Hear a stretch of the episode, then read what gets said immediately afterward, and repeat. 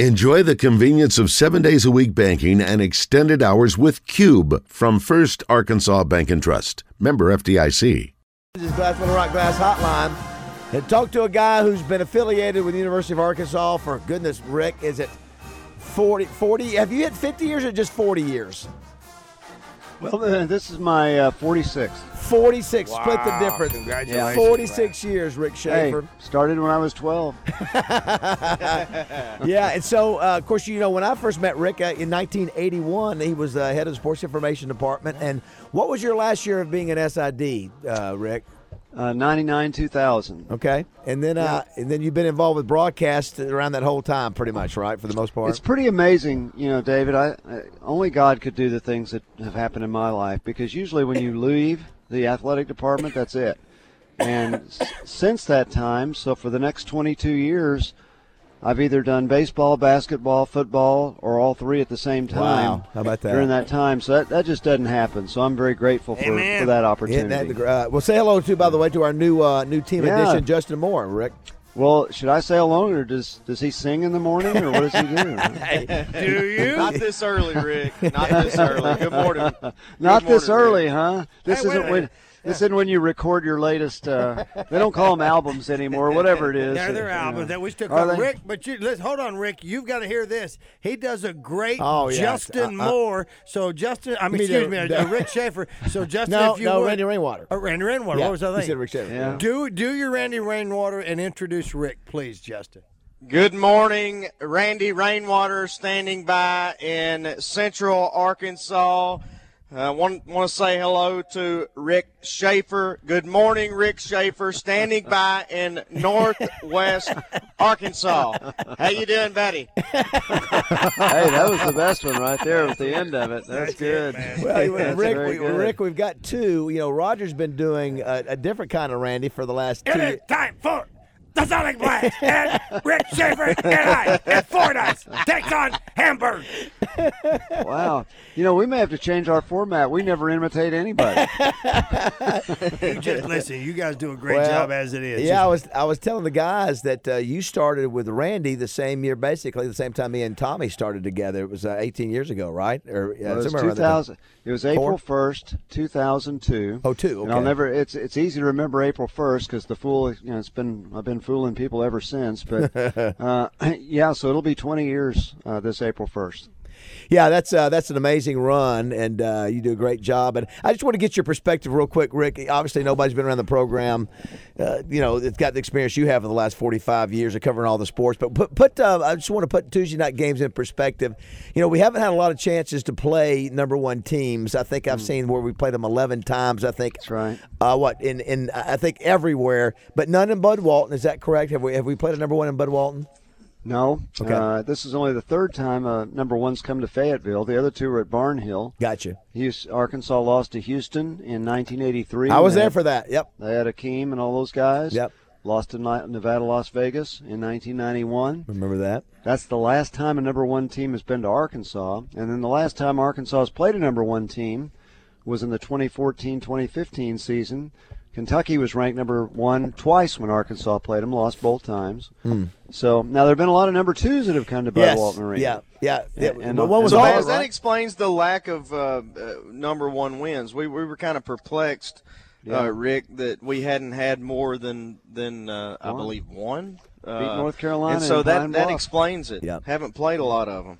No, well, 11, and usually if you're playing the number one team, there's a reason they're the number one team. And that's why they win most of their games. Now, Arkansas has played in Bud Walton Arena while being ranked number one, but has never played a number one ranked. Yeah, never played a number one ranked team there. Now I remember we had Pat Bradley on the other day, Rick, and I remember I think I was at the game when we beat number two Auburn, and the place was electric. Yeah. I can't remember if that was a weekend. It might have been a Saturday, but it was it was a Wednesday night. Okay, because Wednesday night. That was maybe the greatest week ever at Bud Walton Arena, because number 6 Kentucky came in on a Saturday. Arkansas beat them on Saturday, and number 2 Auburn came on Wednesday, and they beat them. So in a 5-day period, beat number 6 and number 2 in the same year. What was that? Yeah, what were the rankings when the Razorbacks played UNLV back in the day with? They were number one. Were we two? They were number one. Yeah, Arkansas was number two in that game. And that's the Larry Johnson punch with Todd Day. Is that right? Well, he didn't. A little bit. Todd Day tried to swing. Basically, swung while he was backing away because he knew if he connected, he'd be dead. So, and that's Rick, the one where Larry Johnson, and who Nolan had recruited. Yeah, had recruited, and then he told Nolan, he says, "You got to get you some men."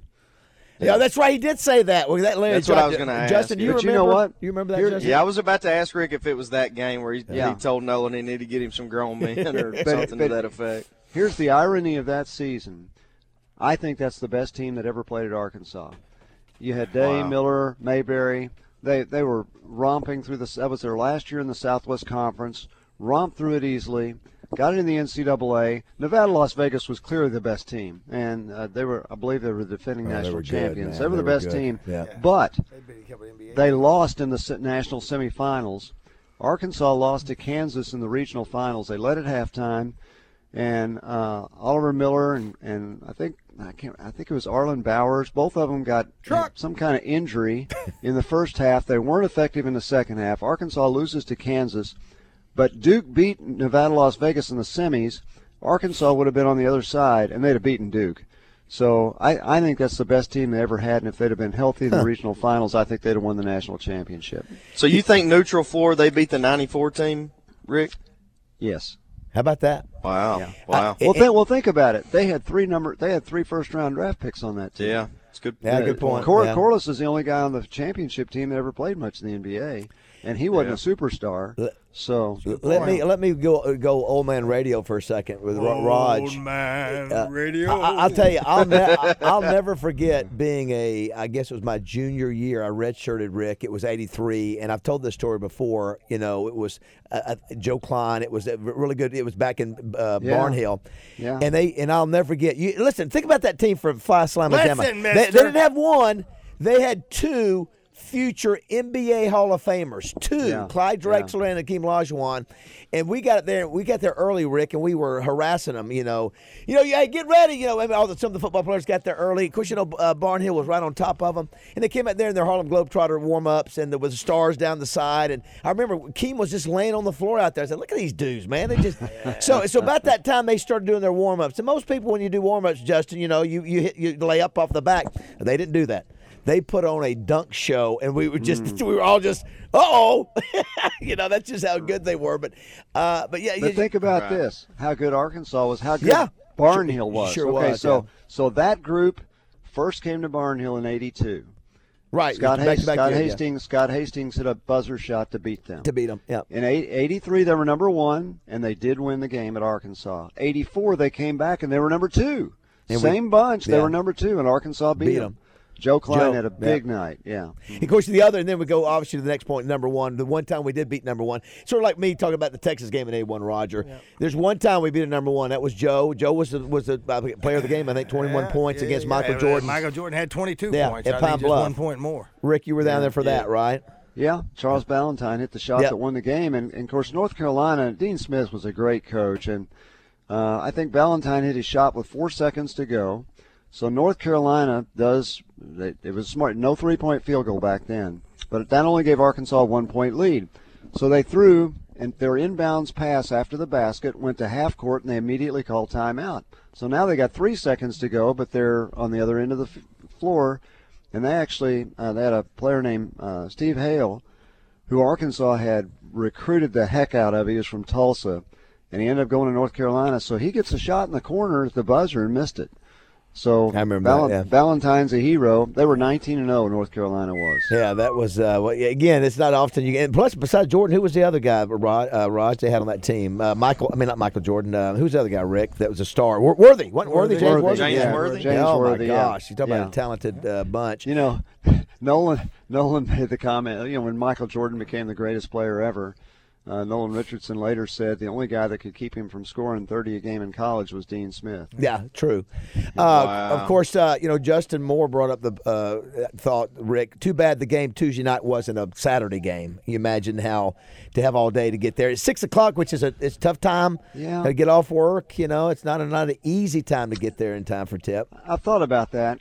Bud Walton Arena is sold out for the first time in years, and there hasn't been a game yet with full capacity. Right, right. Now, that's obviously the prerogative of fans. If they pay their money, they don't have to come. Right. But I hope they'll be there Tuesday, and people will make the arrangements because, again, this is the first time an opponent's been ranked number one and come to Bud Walton Arena. Yeah. And so historic. You know the students will be there, and I hope that everybody that has a ticket will either be there or get their ticket to somebody else where they can use it.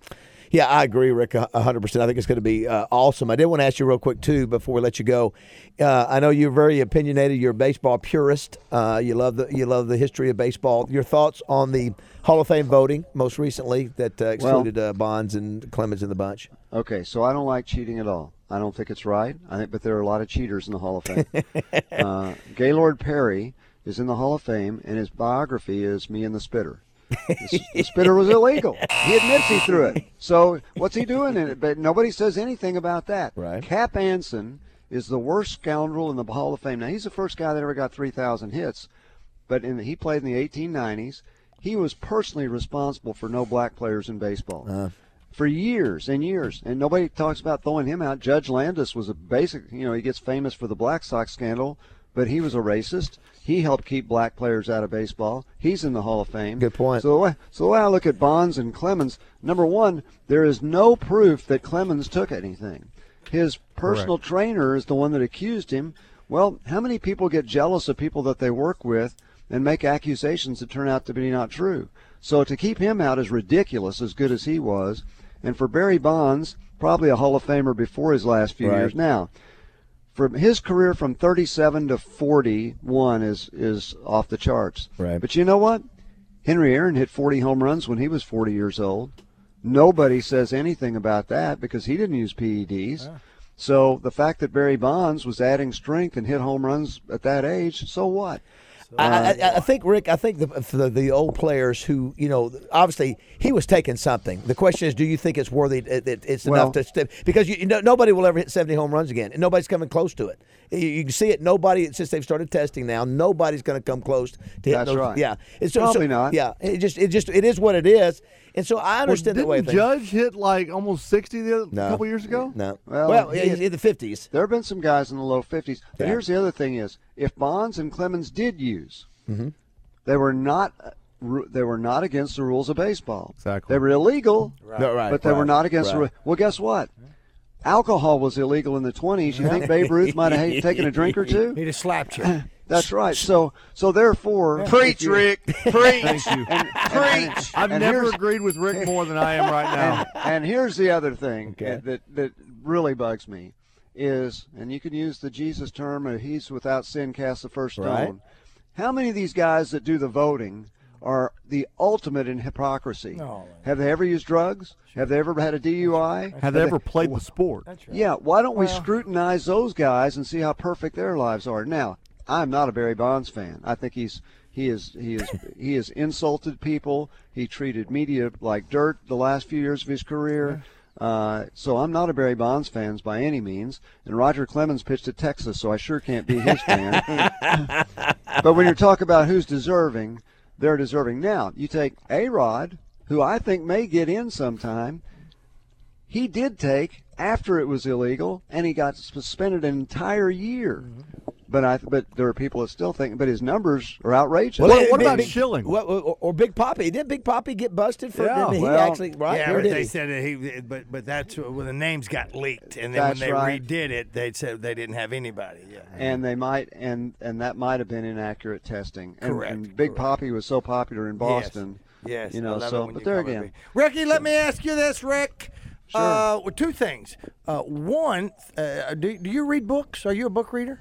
Yes, I am. Well, of course he is. So let me get this. Then I never knew that about Landis. What baseball book would you recommend somebody reading? And is there one about Landis that touches on that racism part?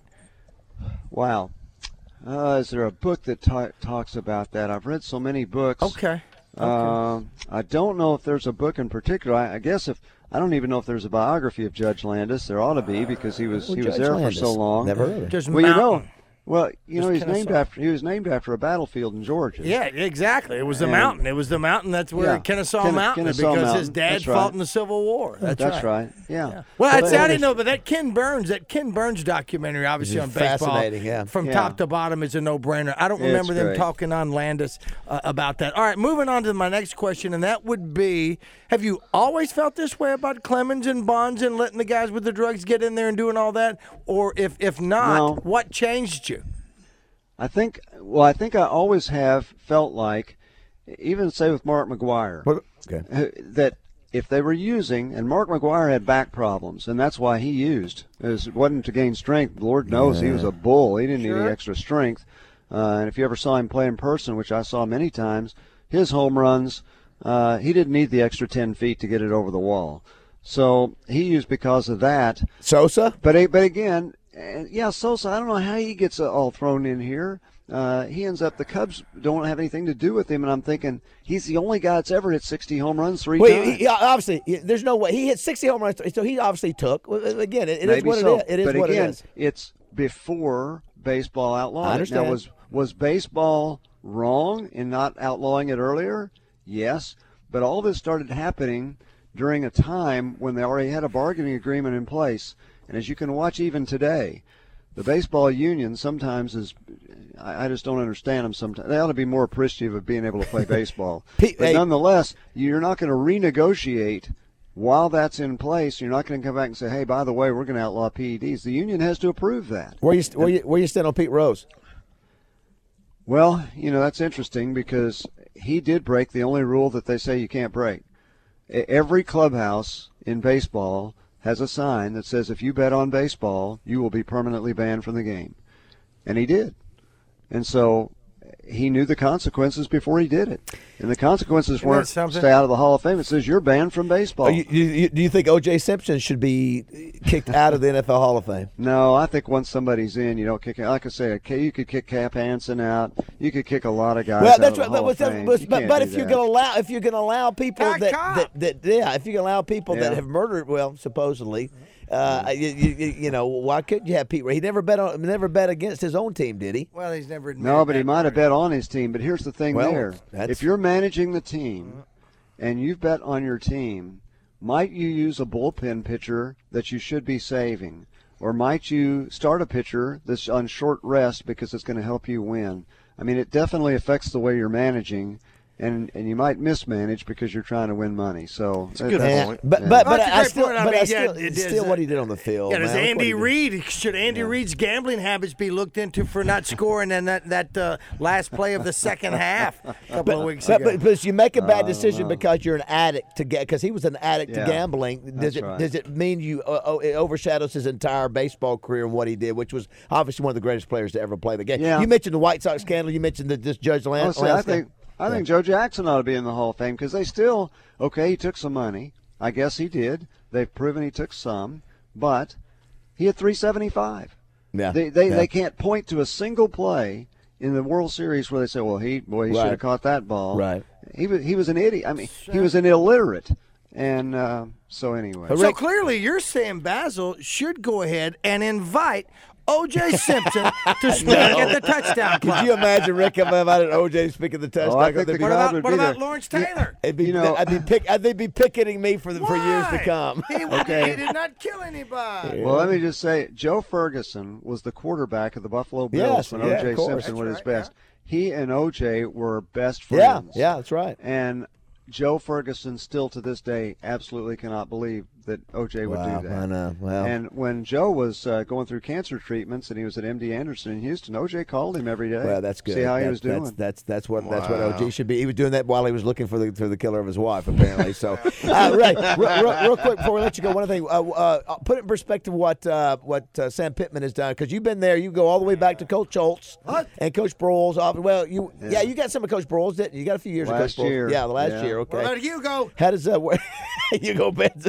ahead, Zach. Don't go back that far. Okay, Rick, what do you think about what Sam Pittman's been able to do in the last 2 years with the program? I think it's the most amazing turnaround that's ever happened in Arkansas football. Wow. Because you think about, okay, I think it was for the bowl I had this. I think it's the 27th, 28th time that Arkansas has won 9 games. And it would be there have been 3 that have been totally unexpected. Okay, first of all was Coach Burrell's second year. Right. Because they were 4-6 the first year. True. They went 9-2 the second. And remember, they were only playing 10 regular season games then. So that was unexpected. And then you'd have to say Houston Nutt's first year. Yep. Because they'd been 4-7 for the previous 5 years. They won 9 games. I think that was unexpected. This one was even more unexpected because Danny Ford left Houston Nutt with a lot of talent. Right. And but the previous staff didn't leave Sam Pittman with the same talent, and the previous staff had kind of beaten down the guys that were there, telling them they weren't any good. Right. And so Sam came in there, and even winning 3 conference games the first year was pretty remarkable. But to win 9 games against that schedule this year, it's never happened at Arkansas before. Nobody's ever done that kind of job before. Now the key is, can he sustain it? By the way, Rick and Roger, my buddy Josh just sends me a text that says the book Judge and Jury, The Life and Times of Judge Kennesaw Mountain Landis is on Amazon. Thank you. And you can get it right now. Is that Josh who? Borgum. Borgum, thanks, Josh. Roger, well, you can read a whole book or you can take my word for it. I'll take your word for it. I just like to read about that, absolutely. Roger is our historian, and so he's going to cover that. Hey, Rick, thanks so much for jumping on with us, man. We appreciate it, man. You're the best, buddy. Glad to be with y'all. You've got a great show. Thank you, Rick, buddy. Go back to bed, buddy. We'll see you here at 4 on Drive Time Sports. Thanks, Randy. Thank you. Oh, my God.